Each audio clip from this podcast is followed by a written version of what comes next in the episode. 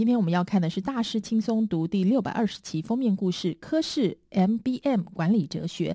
科氏是美国第二大私人企业，它有助人利己的五项获利法宝，这五项分别是愿景、品德、知识、权利以及奖励。我们说企业呢，其实都想要找到自己的获利之道跟成功之要，而带领科氏工业集团将近六十年，市值突破千亿美元的查尔斯 ·G· 科克告诉你，企业的职责就是创造价值。当你为所有人，包括你的顾客、员工、股东以及社会，创造长期价值的时候，良好利润就是你的回报。而我们来看，一九四零年创立到现在，市值突破千亿美元的科氏工业集团呢，他们这家公司主要是经营炼油产业跟化学制品、加工设备以及各项技术、纤维以及聚合物、商品，还有金融贸易、林业以及消费产品。一般人可能觉得这个名字有点陌生，不过它存在在生活中的每个角落，包括抗污地毯。弹性牛仔布、智慧型手机连接器，还有婴儿尿布，都有他们的产品。科氏工业集团之所以能够取得巨大的成功，现任董事长暨执行长查尔斯基科克居功阙伟。他在一九六一年加入父亲的公司，当时公司市值两千一百万美元。六年之后，他接替去世的父亲掌管公司，而今的科克工业集团市值已经破千亿美元，而且渴望平均每六年加倍成长。而基于市场功能的管理哲学呢，其实带领公司将近六十年的查尔斯，把他的成功归功于这一套管理模式的建构跟应用，也就是本书介绍的基于市场机能的管理哲学。许多企业领导人好像超人一样主导所有决定，在企业规模较小的时候获取可行，但是随着公司持续发展壮大，公司累积的知识跟人才不断的增加，也日益的分散。这个时候呢，必须要发展一套思想体系，结合理论跟实际，为各个组织遇到的种种挑战提供原则以及方法。查尔斯本人呢，对科学跟社会发展的兴趣，无疑是他构建以及实施 MBM 管理哲学的推动力。在一九八零年代初期，为了克服这些问题。他把经济学思想跟思维模式融合到他的管理体系中，以人类行为科学为基础，发展五个面向，就是刚刚提到的愿景、品德、知识、权利、奖励，而且呢，列为企业核心能力的第一条，坚持双赢，终获大胜。所以，基于市场机能的管理哲学，从名称上也充分反映市场原则的重要性，也反映了这套管理方法必须要兼顾理论跟现实需要。我们来看看科氏工业集团的成功之要。接下来要告诉你呢，科科告诉你，企业的职责就是要创造价值。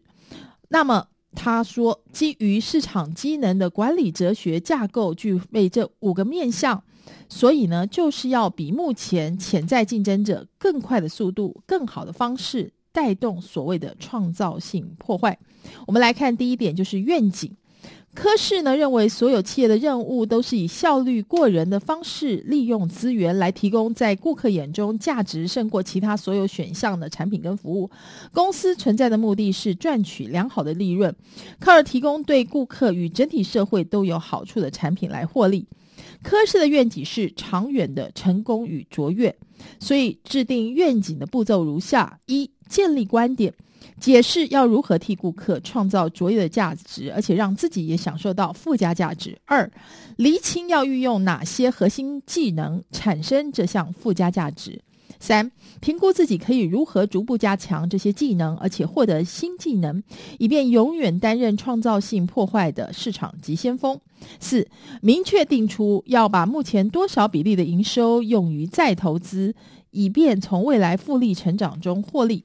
值得注意的是，科氏的愿景宣言着重于技能，而不是产业。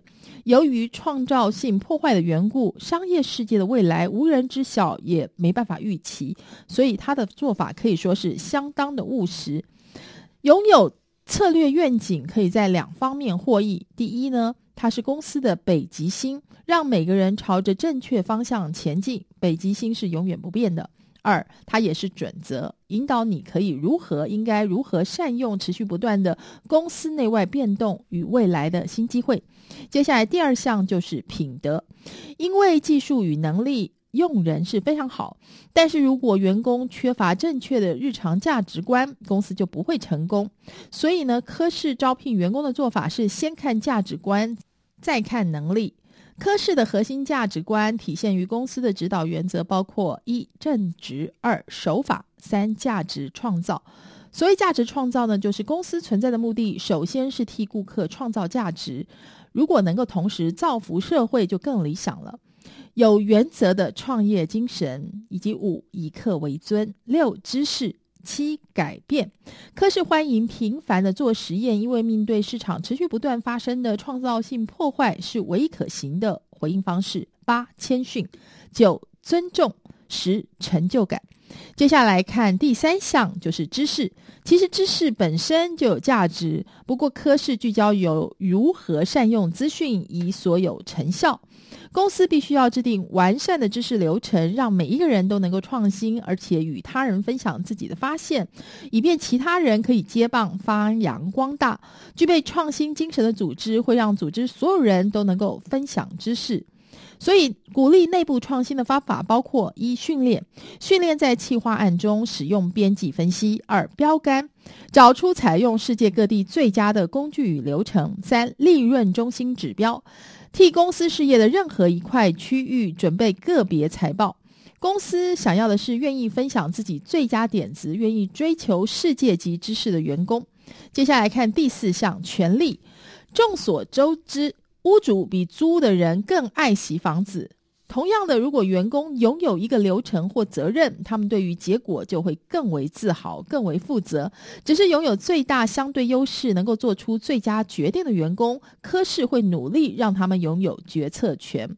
科室鼓励每一位员工像创业家那样行动，所以呢，把决策权交到更多人的手上。他利用所谓的决策制定架构。帮助员工改善决策，让他们的点子获得认同，包含以下的八个步骤：一、扼要描述需要什么样的权限；二、说明前因后果，摘要说明价值主张；三、描绘特定目标，详细说明最合适的策略；四、设想基本以及其他情境下的经济案例。五、找出你的提案关键价值动因。六、描述关键风险，提出降低风险的方法。七、列出考虑过的替代方案，说明为什么目前的提案是最佳方案。八、附上未来应该在何时进行什么步骤的预定时间表。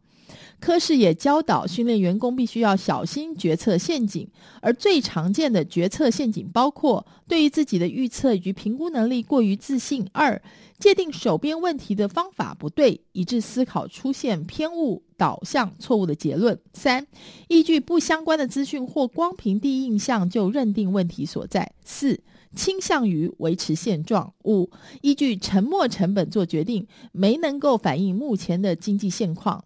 确认偏误，只强调有利的资讯，忽视不利的证据。七，误把随机事件当成模式。八，近期偏误，以为未来会一直照着目前的趋势走。所以呢，科室提供每一位员工一份角色、责任以及期望书，列出他们的角色、责任以及公司的期望，有条理的组织员工。接下来看最后一个象限，就是奖励。科室员工替公司创造出卓越价值的时候，他们会得到相应的奖励。MBM 的管理哲学完全不设员工奖金上限，换句话说，创造越多的价值，就领越多的钱。科室不采取简单的公式，而是将各种合理因素都纳入考量。应该给个别员工多少奖金？理想的判断方式是确定科室在一年内增加了多少价值，算出每一位员工对这个成长的贡献是多少，然后据此分配奖金。个人化的奖励制度可以让员工清楚地知道奖金与贡献的直接相关。MBM 的管理哲学要发挥作用，就要善加利用奖励制度。公司必需让所有人知道计算的原则与方式，奖励制度才会有用。奖励制度必须要经过协调才会有效。毫无道理的让斗志高昂的员工操劳过度，做一些没有生产力的工作。奖励制度必须要根据公司的整体利益来适当调整员工的个人利益。完善的奖励制度也应该鼓励公司内部实验性的发现。有的时候，明天的美好成果完全来自于今天失败实验中吸取的教训。科室会在完成新交易的时候，先发放一定的奖励奖金，接着等价值显现出来之后，陆续发放更多奖金。就算是已经调职的人员，科室依旧会发放后续奖金。科室也全年追踪员工绩效。并不是只在年底做这件事。由于底薪是预期员工即将替公司创造的价值的预付款，如果公司员工认为还会带来更多价值，那么底薪也可以随时调整。此外，员工也可以立刻领到奖金，不必等到年终。